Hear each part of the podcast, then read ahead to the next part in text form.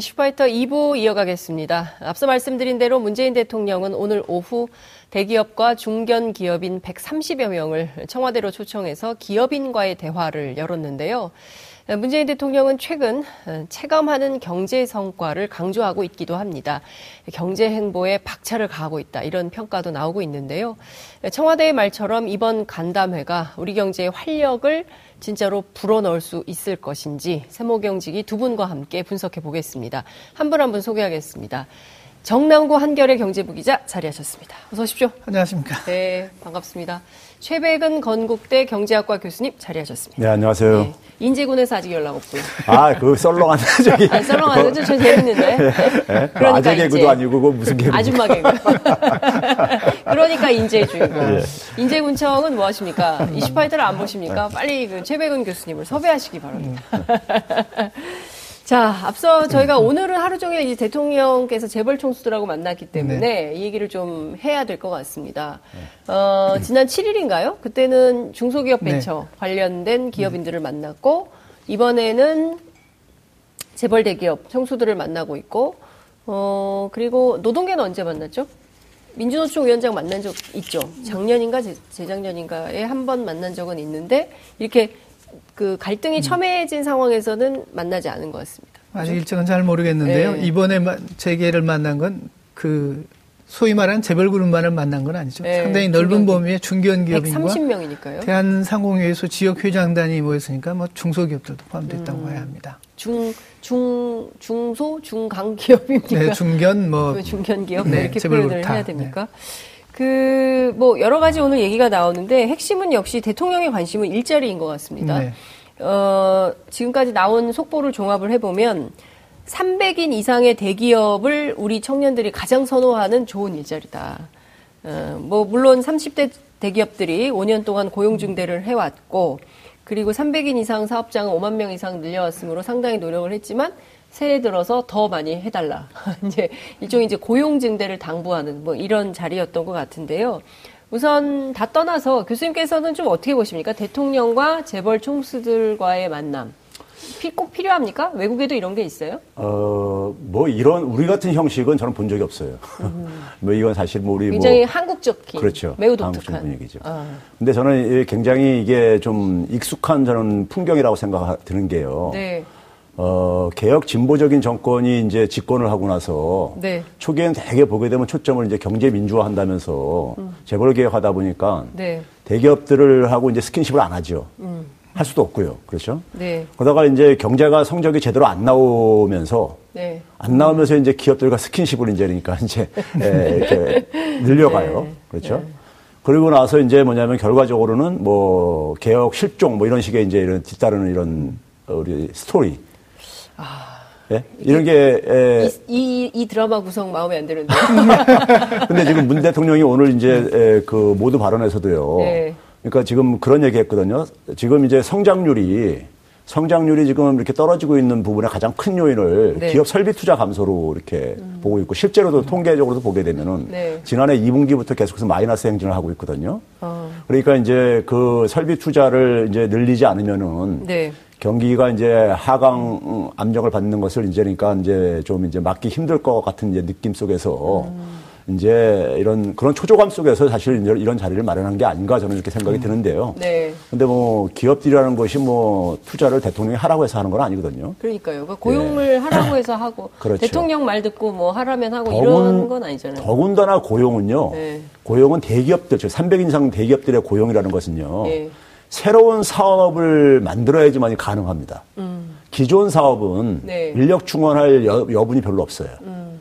그렇겠죠. 그 대개 그거는 자연 충원 정도나 되게 이제 네. 메꾸고 네. 새로운 사업을 만들어야지만이 거기에 이제 젊은 이제 청년 인재들이 네. 이제 이제 연결될 수 있는 건데 음. 지금 대기업들이 뭐 사실 새로운 수익 사업 만드는 거는 자체도 굉장히 절체절명의 과제예요. 네. 근데 못 하고 있으니까 투자 안 하는 거지. 네.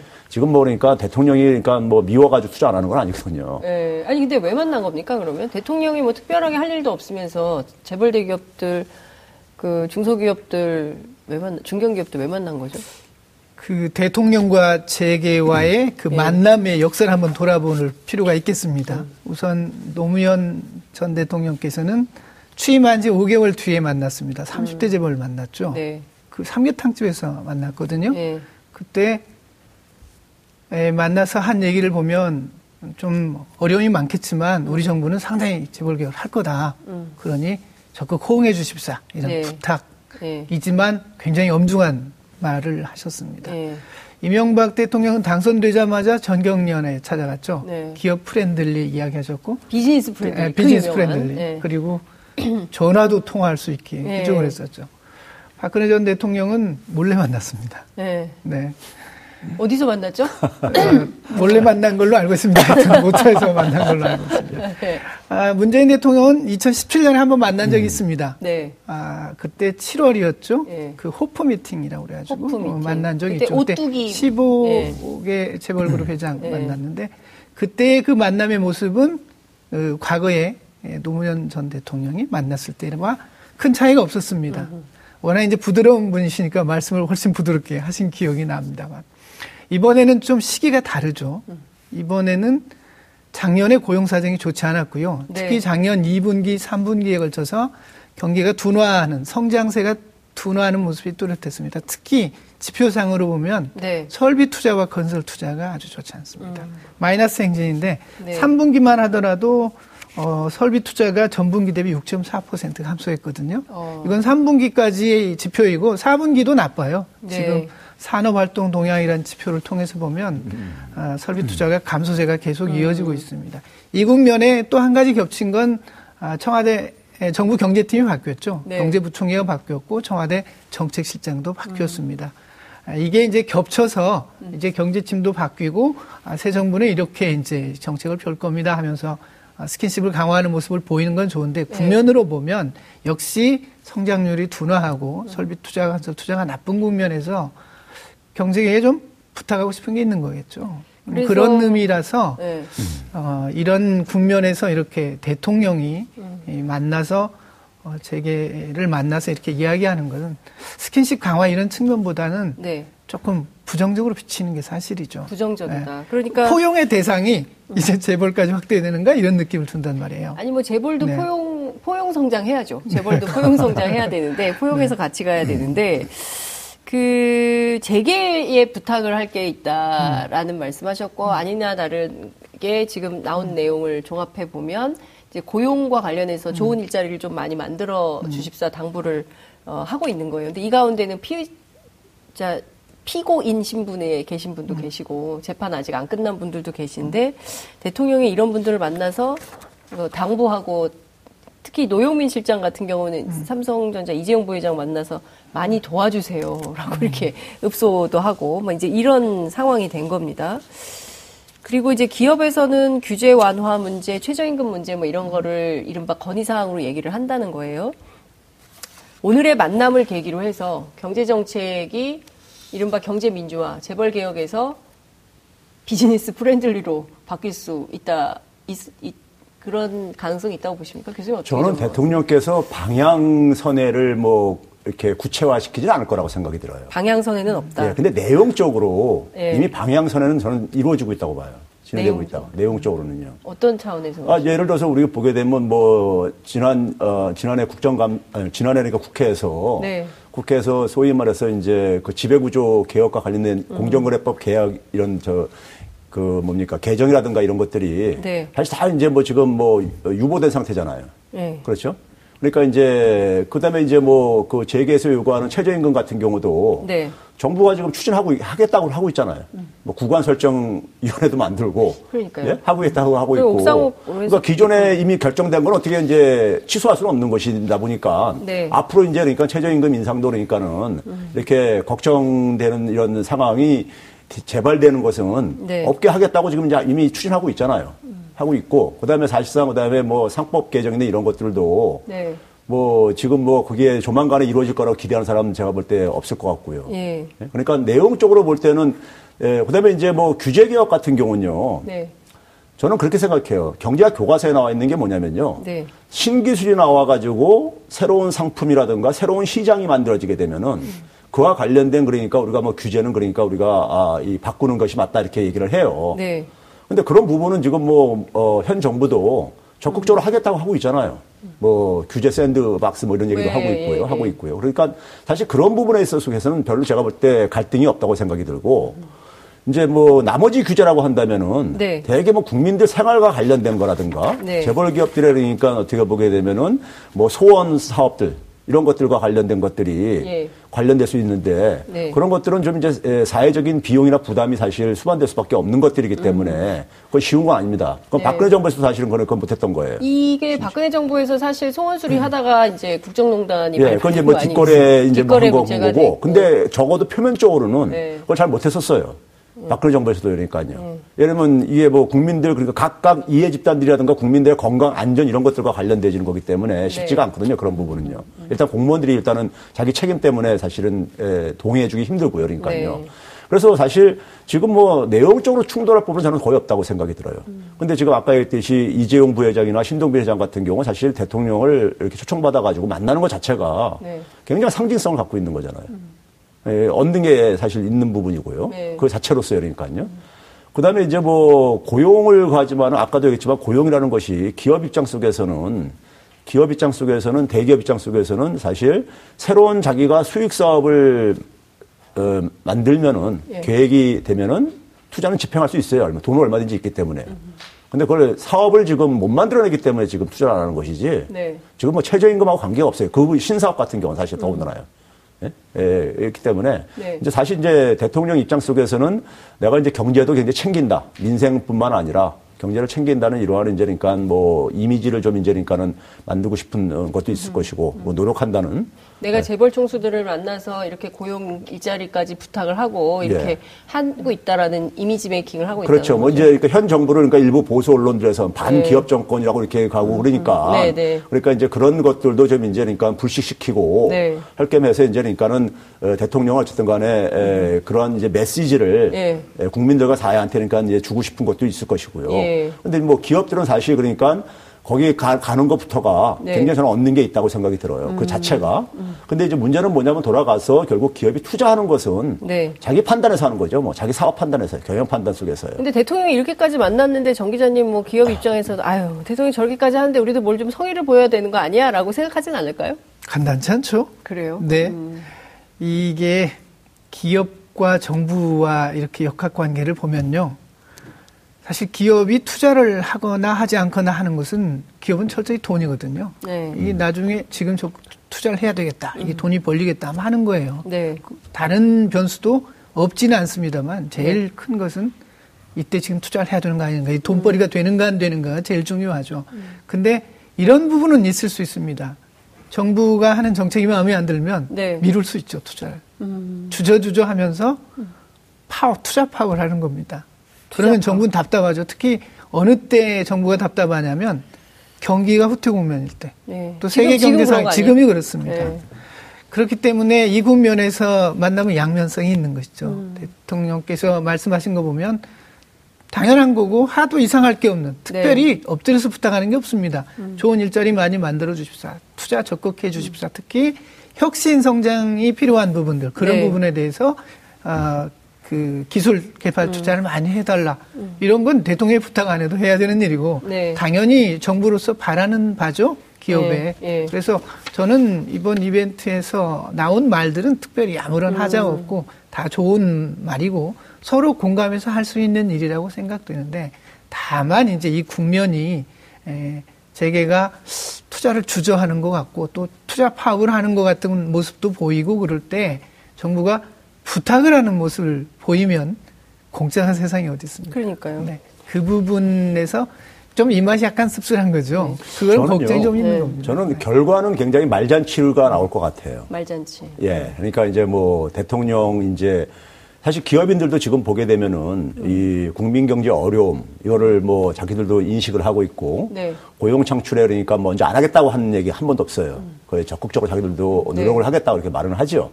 하는데 이제 문제는 뭐냐면 그것이 결과로 이제 연결되느냐 하는 문제는 네. 시간 지나고 나면 우리가 항상 과거에도 우리가 심지어 네. 보수 정권에서조차도 예. 대통령 앞에서는 항상 그러니까는 그런 약속을 합니다. 예. 투자 약속을 하고 고용도 늘리는 약속을 하지만은 예. 그걸 결과론적으로 우리가 체크해봤을 때는 예. 그렇게 우리가 아, 만족스럽게 진행된 적은 거의 없었다. 네. 그러니까 결국은 기업 입장 속에서는 철저하게 경영 판단 속에서 네. 자, 더군다나 지금 경기가 지금 상당히 불확실성이 지금 증대되는 음. 상황이기 때문에 음. 이 상황 속에서 뭐 삼척동자도 잘 아는 얘기예요. 기업 입장 속에서는 사실 투자를 할 수가 없는 지금 이런 국면으로 지금 진입하고 있습니다. 음. 진입하고 있는데, 근데 거기다가 제가 특히 우려스러운 건 뭐냐면은 지금 정부가 추구하고 있는 혁신성장의 내용하고 네. 뭐 플랫폼 경제 활성화 뭐 이런 거라든가 음. 삼성이라든가 현대가 추구하는 거랑 비슷한 내용임에도 불구하고 네. 이 부분은 그러니까 사실 그 사업에 대한 가시적인 이 방향이 잡히게 되면은 네. 기업들은 할 거예요. 하지 말래도요. 그 부분은 음. 자기가 에, 존재하려면은 자기가 예. 그러니까 문 닫지 않으려면 기업의 문을 예. 닫지 않으려면요. 그러니까 음. 그거는 뭐 어, 사실 실력의 문제인 것이지. 음. 그건 지금 그러니까 어, 뭐 경기 상황이라든가 아니면 그다음에 정부하고 그러니까 이런 뭐 갈등 이런 관계는 저는 관계가 없다고 음. 보고요. 없다고 보고 단지 그러니까 말잔치로서 그러니까 서로가 주고는 받을 거다. 네. 예? 하고 있고. 근데 뭐. 소문난 잔치에 먹을 거 없다고 음. 그냥 이렇게 말은 많은데 네. 실제 현실 가능성이라든가 이게 국민들이 체감할 수 있을 만한 상당한 뭐. 투자 뭐 이런 게 없으면 예. 뭐 그렇잖아요. 그러니까 제가 우려하는 건 이런 건데요. 일단 기업인들이 이렇게 모이면 각 회사마다 민원들이 다 있습니다. 예. 그러니까 삼성의 음. 민원 제일 민원이 뭐겠어요? 이재용 음. 부회장의 재판 예. 문제일 거란 그렇죠. 말이죠. 예. 그러면 지금 대법원 판결 언제 길이 계속 안 잡히고 있습니다. 해를 거듭할수록. 그러니까 문재인 정부 안에서 저기 뭐야 대법 대법 판결 없이 가나? 뭐 이런 우려도 이제 일각에서는 있는 게 사실이고요. 롯데도 그렇죠. 그리고 이제 그거는 박근혜 정부 때도 그랬거든요. 박근혜 정부 때도 다 민원이 있었지 않습니까? 뭐 면세점 관련된 거라든가 아니면은 뭐 원격 의료, 원격 진료의 문제라든가 아니면 부영 같은 회사도 다 그러니까 크고 작은 민원들을 해결하는 창구로 이거를 만들면서 일종의 이제 빠터, 주고받기를 하려고 하는 거 아니냐라는 우려도 생기는 거고요. 이를테면 지금 뭐 그런 거 없이, 민원 해결 없이 우리도 뭐 설비 투자, 뭐 고용 이런 거 하기가 참 그러네요. 이렇게 나올 수도 있는 거 아니겠습니까? 사법부 문제는 지금 네. 전 대법원장이 구속되느냐 마느냐 이런 기로에 있는 국면인데 네. 이 정부에서도 행정부와 사법부가 이렇게 돼 있다고 보진 않습니다. 네. 사실 저는 그래서 재판 문제까지 의심하는 건 아닌 것 같고요. 네. 오늘 행사에 백이십팔 명이 참석을 했죠. 지역 주민들과 아, 지역 정치인이 만약에 타운홀 미팅을 했다면 네. 의제가 좁혀져 있었을 겁니다, 이미. 음. 그런데 이 경우는 재벌들도 있고요, 중견기업인도 있고 중소기업인도 다 있었어요. 네. 그랬다면 여기서 나오는 대화는 긴밀한 소통은 아니라고 봐야겠죠. 음. 굉장히 많은 이야기가 중구난방식으로 나왔을 것이고 결국은 답변도 나중에 묶어가지고 책자 형태로 나온다고 하지 않습니까? 네. 그렇다면 이 안에서 일어나는 이 나온 게 무슨 거래라든지 이런 것과 연결된다고 생각지는 음. 않습니다. 어떤 그냥 이벤트로서 상징성이 더 중요하지 않는가 저는 음. 그 정도로 보고요. 음.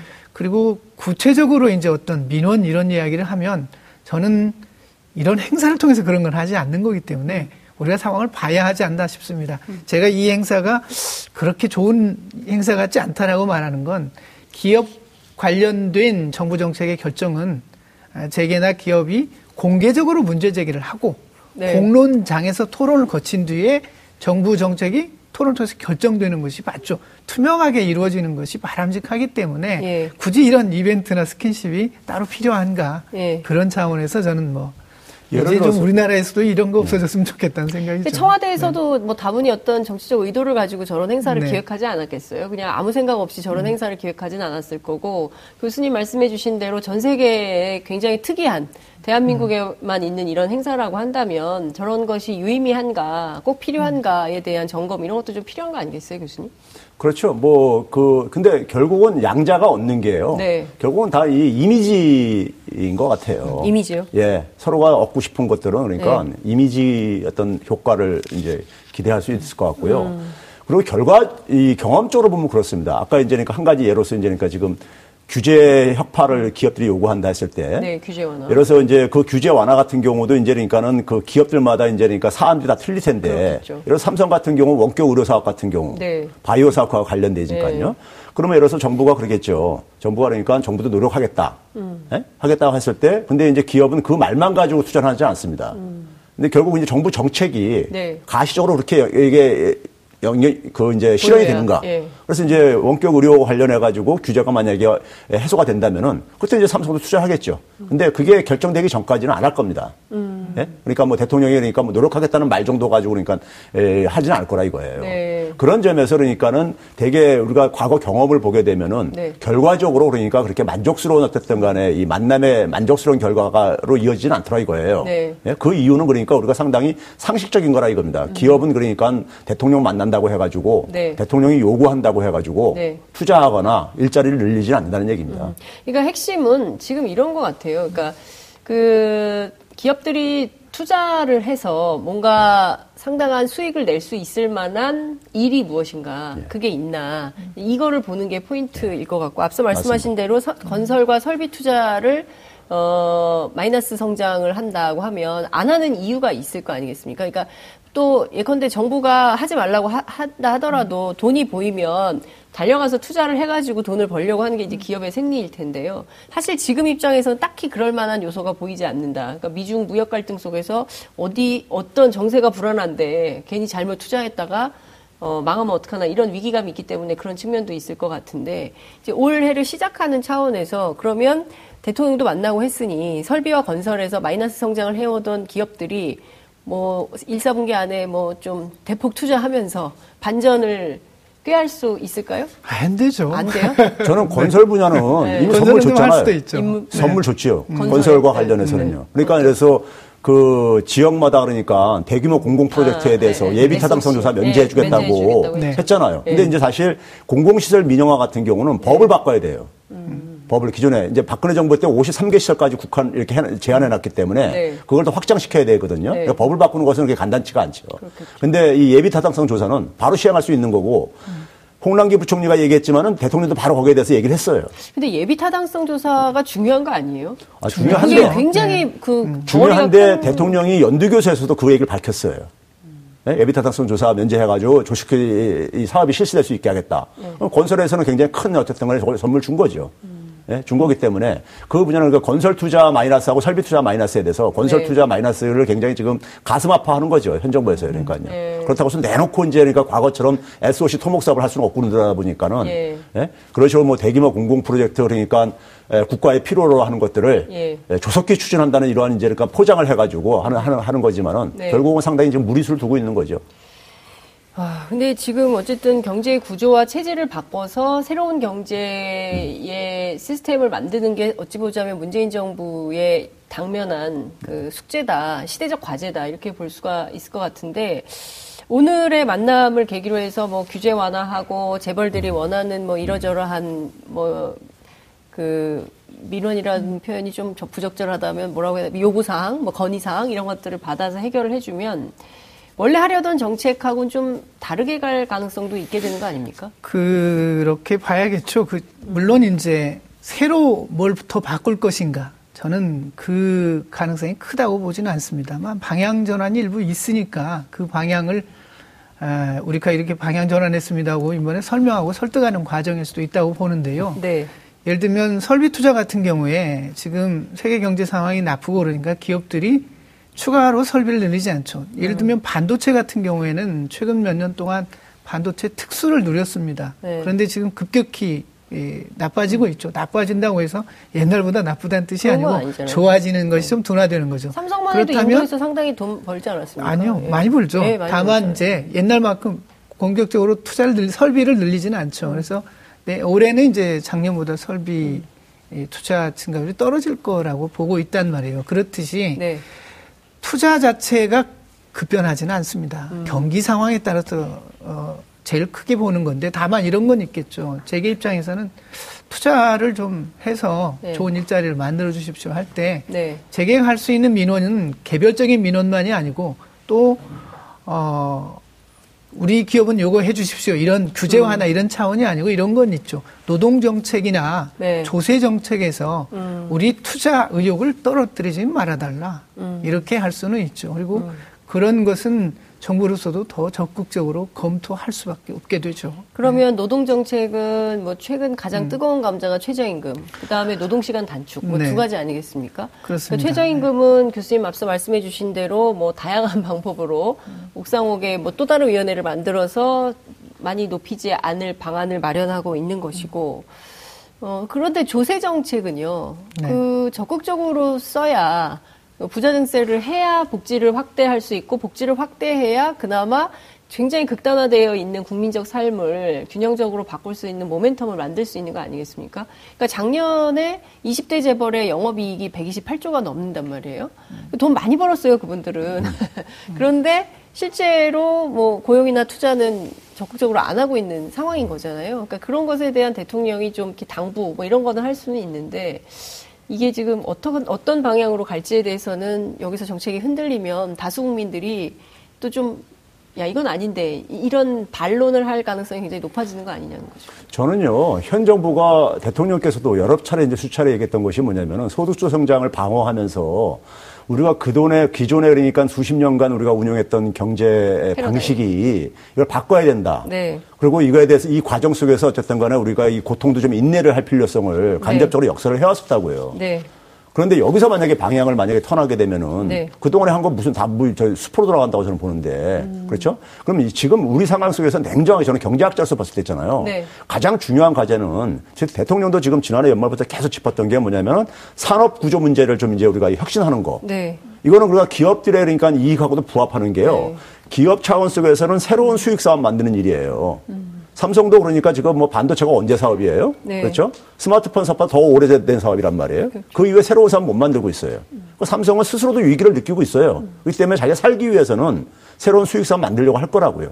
그 정부 목표하고 그러니까 그런 일치하는 거예요. 네. 새로운 산업을 만드는 거예요. 음. 그러니까 이거는 그러니까 제가 볼 때 전혀 갈등이 있는 부분이 아니에요. 네. 그다음에 나머지 부분 우리 경제에서 그러니까 우리가 체질을 바꾸는 데서 가장 중요한 포인트가 뭐냐? 저는 복지 강화라고 봐요. 복지. 저소득층, 이 중산층과 저소득층의 지금 그러니까 상당히 위기 상황이라 이거예요. 네. 나머지 그 위의 계층들은 그래도 그나마 살만, 견딜만 하다 이거예요.